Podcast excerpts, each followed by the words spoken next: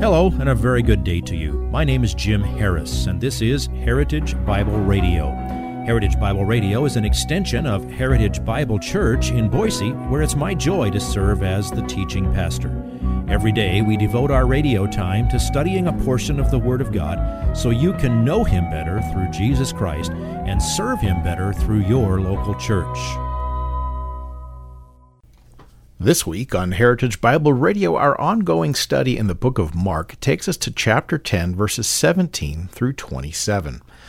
An important question is considered here as a young man comes to Jesus and asks him, What do I need to do to inherit eternal life? Now, that is a very important question. He's asking what it takes to get into heaven. It's even more important to understand the answer. And in this case, it's going to take some explanation. The disciples were certainly confused by Jesus' answer. You might say, how you answer this question is a matter of perspective. Because from a totally human perspective, if we're asking what we must do, the answer is there is nothing you can do to assure your entrance into heaven. But if we consider God's perspective, the answer is what you cannot do, God can do. And what God can do, He has done. Even that explanation will require some explanation, and that's why Pastor Jim will take it over from here. Here is today's slice of the sermon entitled, Then Who Can Be Saved? Jesus, looking around, says to his disciples, How hard it will be for those who are wealthy to enter the kingdom of God. Again, it helps to compare Matthew and Mark and Luke, and we learn that Jesus, when Jesus told him to give away his possessions and give to the poor and following him, we're told that the man's face fell. Grief just flooded over him. We also learn, as you compare the three gospel records of this incident, that Jesus made the comment about how hard it is for a rich man to enter the kingdom of heaven. He said that before the guy was gone. It wasn't after he walked away. So, since he said it to the man, he said it with the man present, he also looked around as he said it. It was a comment intended for the rich young ruler and a comment intended for the disciples and a comment intended for everyone else within earshot and it's for all of us who read the Gospels. Now the man trudges away. I bet it was pretty quiet. I think probably everyone was kind of aghast at what Jesus said to him.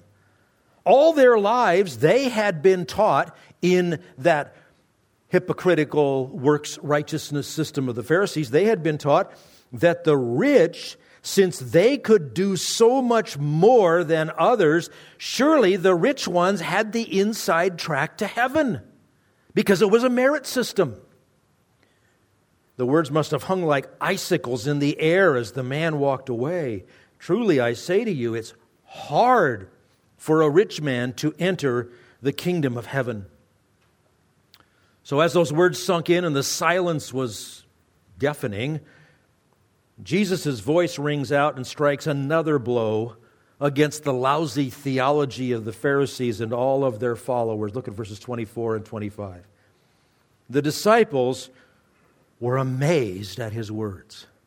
Now remember, they're still in a growth process. There's still a lot of things that they haven't seen. Why would they be amazed that he said that? Well, because they too had been steeped in that system.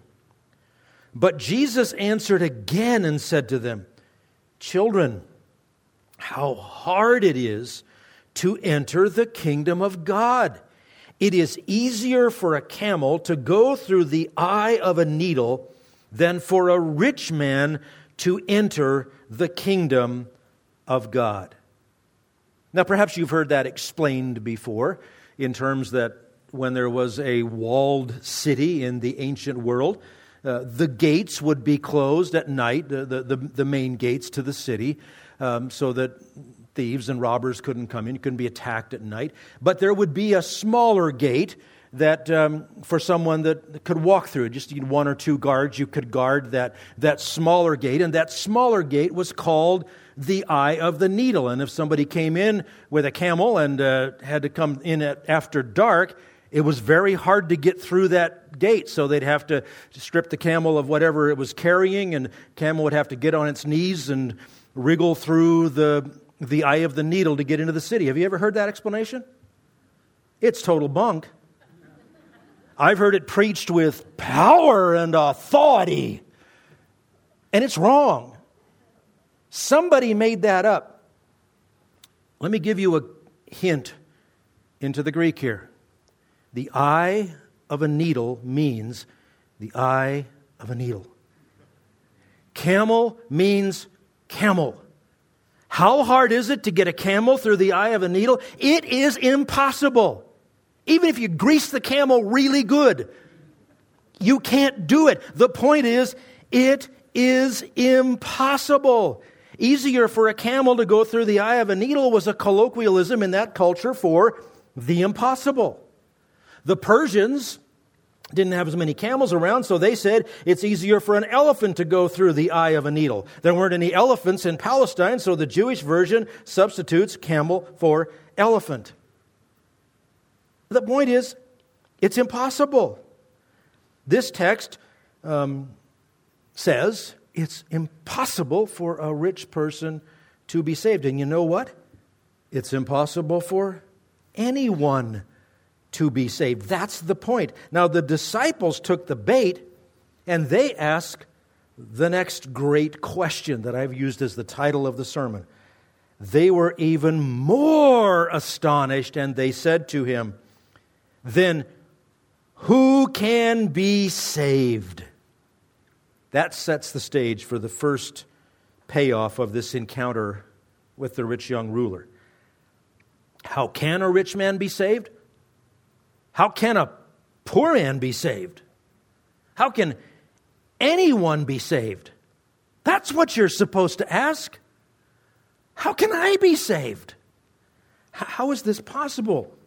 Well, it doesn't get any better. Not yet.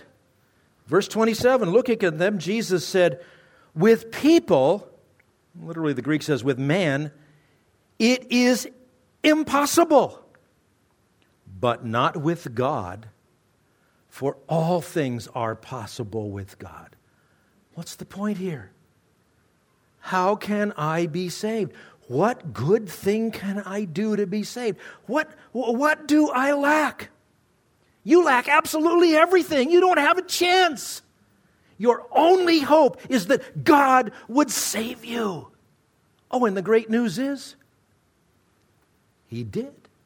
He sent His Son to take the penalty. A rich man can't save, can't save himself, he can't buy his way into heaven. No one can gain enough merit to earn the pleasure and the forgiveness of God. Salvation for everyone man, woman, boy, girl, no matter what color, no matter what culture, no matter what language, no matter where, no matter when, no matter how many sins, no matter how much righteousness has been demonstrated on man's level, no one can be saved. It is impossible.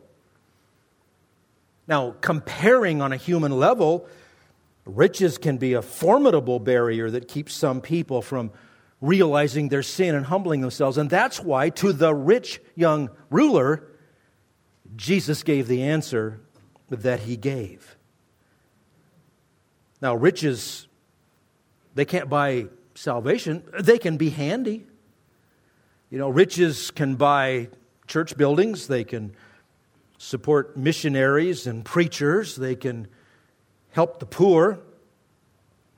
But riches cannot buy or rent you even a fleeting moment in the presence of God.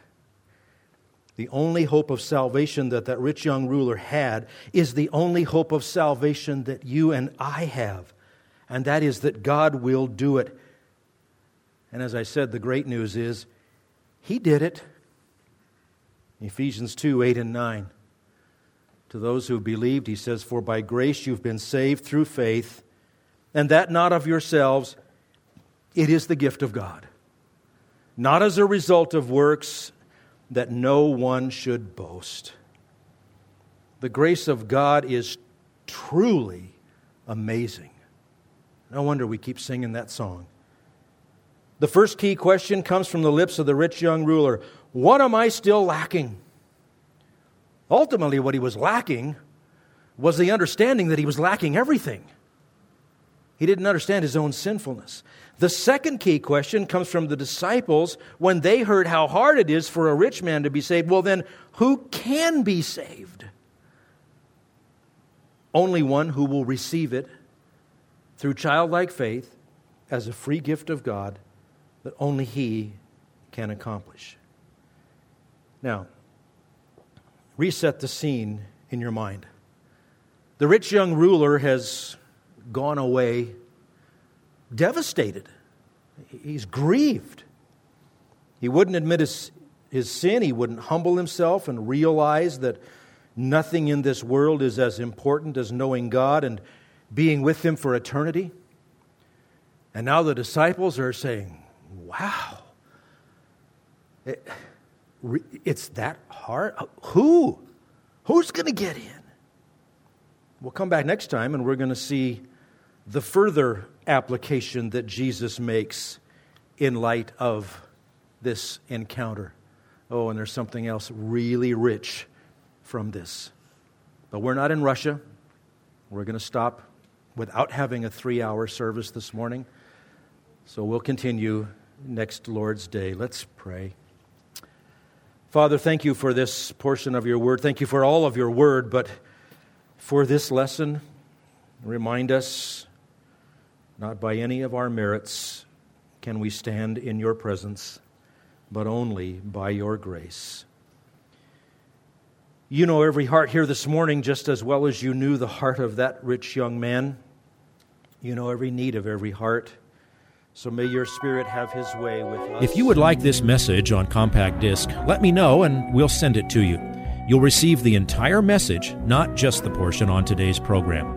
You can order by phone at 353 4036 or by writing to us at 7071 West Emerald, Boise, Idaho 83704, or on the internet at hbc boise.org. Heritage Bible Radio needs your prayers and your financial support.